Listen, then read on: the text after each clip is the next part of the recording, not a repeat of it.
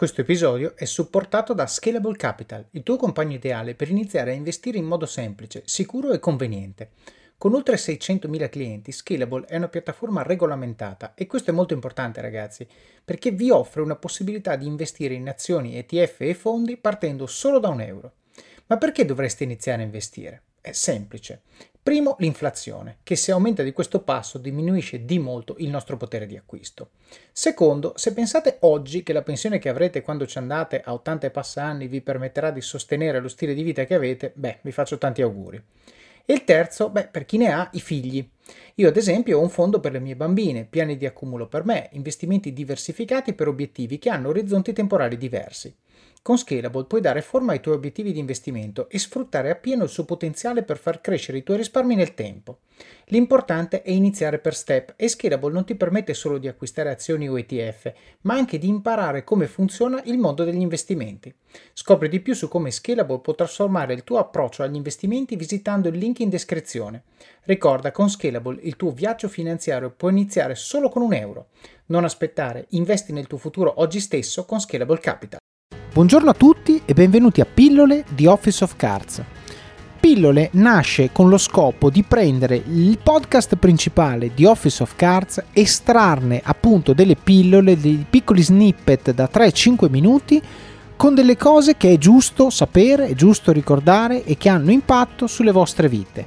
Quindi, se avete scoperto questo podcast e sentite una pillola che vi piace, andatevi ad ascoltare l'episodio principale da cui è stata presa, perché c'è tutta la storia e tutto il contesto.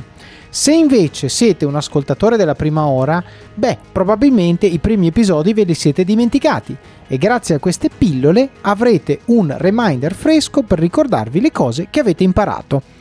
Spero che vi piaccia, ci sentiamo alla fine dell'episodio. Il capitolo poi procede con un esempio tratto da Starbucks, la società americana che vende che, che, ha questi bar famosi in tutto il mondo in cui vendono caffè che per un italiano non è di qualità buona, però ovviamente ha grandissimo successo. E parla del programma di formazione eh, che Starbucks ha per, per, i suoi dipendenti, per, per i baristi. In particolare fa, eh, racconta la storia di questo dipendente Travis, che era un, uh, un po' come Lisa, un, uno che si era instradato male, aveva genitori tossicodipendenti, aveva problemi di debiti, aveva problemi di autocontrollo, insomma una persona instradata male, e di come questo Travis abbia attribuito al programma di formazione di Starbucks eh, il cambiamento della sua vita e come lo abbia reso poi da semplice barista e lui poi diventa responsabile di due punti di vendita, responsabile di 20 persone, eccetera, eccetera. Quindi come questo programma di formazione gli abbia assolutamente cambiato la vita e, e quindi nel capitolo viene affrontato il punto sul programma di formazione, su che cosa si basava questo programma di formazione.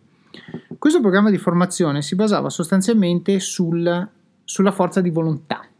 Forza di volontà, quando noi vogliamo cambiare un'abitudine, è, è richiesto uno sforzo, perché come abbiamo detto nella, nella prima parte di questo, di questo podcast, eh, le abitudini sono fatte per minimizzare il consumo di energia, quindi quando noi abbiamo un'abitudine facciamo meno fatica. Ora, se noi vogliamo cambiare l'abitudine, inizialmente avremo un ostacolo perché dobbiamo fare fatica per riprogrammare la routine, la parte routine della nostra abitudine, lasciando inalterato quello che è lo stimolo e quella che è la gratificazione. Questo era il concetto che abbiamo visto. Il problema della forza di volontà è che la forza di volontà è come la forza nelle braccia.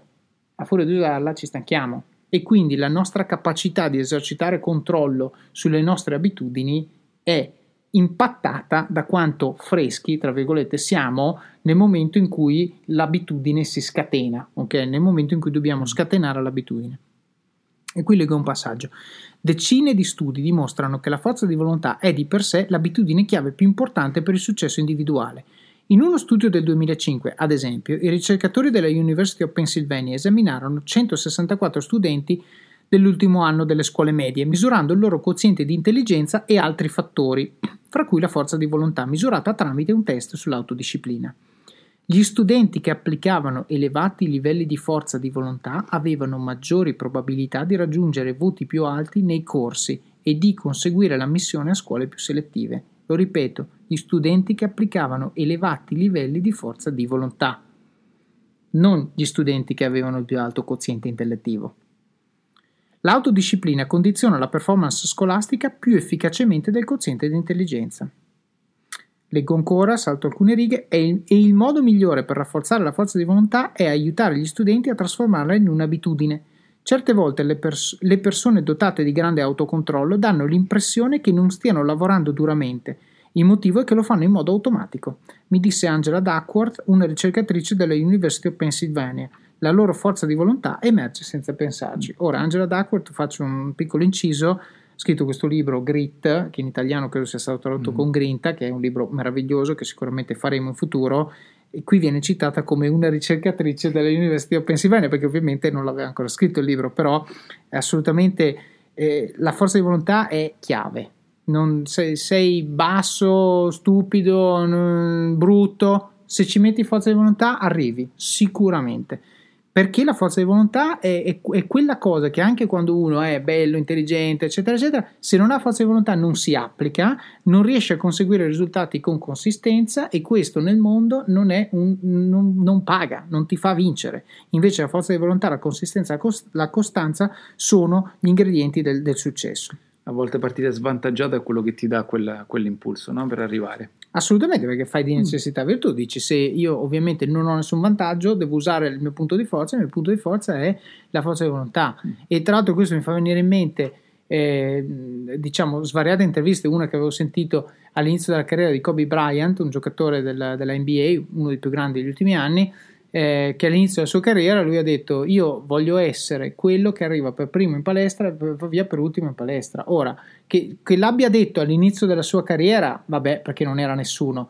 ma che lui ancora quando aveva 35, 36, 37 anni fosse quello che era il primo ad arrivare, l'ultimo ad andare via, era assolutamente inaspettato, però ti fa capire l'etica del lavoro che anche per uno che è considerato da fuori dici vabbè ma lui è un fenomeno, no lui non è un fenomeno, probabilmente è più portato di altri a fare determinate cose, ma lui le cose che fa le fa perché le fa e le fa e le fa e le fa alla morte fino a che non arriva a farle in maniera naturale. Quindi quando lo guardiamo diciamo è un fenomeno, ma non è un fenomeno. Non, non è quello, cioè quella è la manifestazione del suo lavoro, l'espressione sua, degli esercizi che fa e di quanto lui eh, pratica per, per, essere, per sembrare il più naturale possibile. O almeno non è casualmente un fenomeno.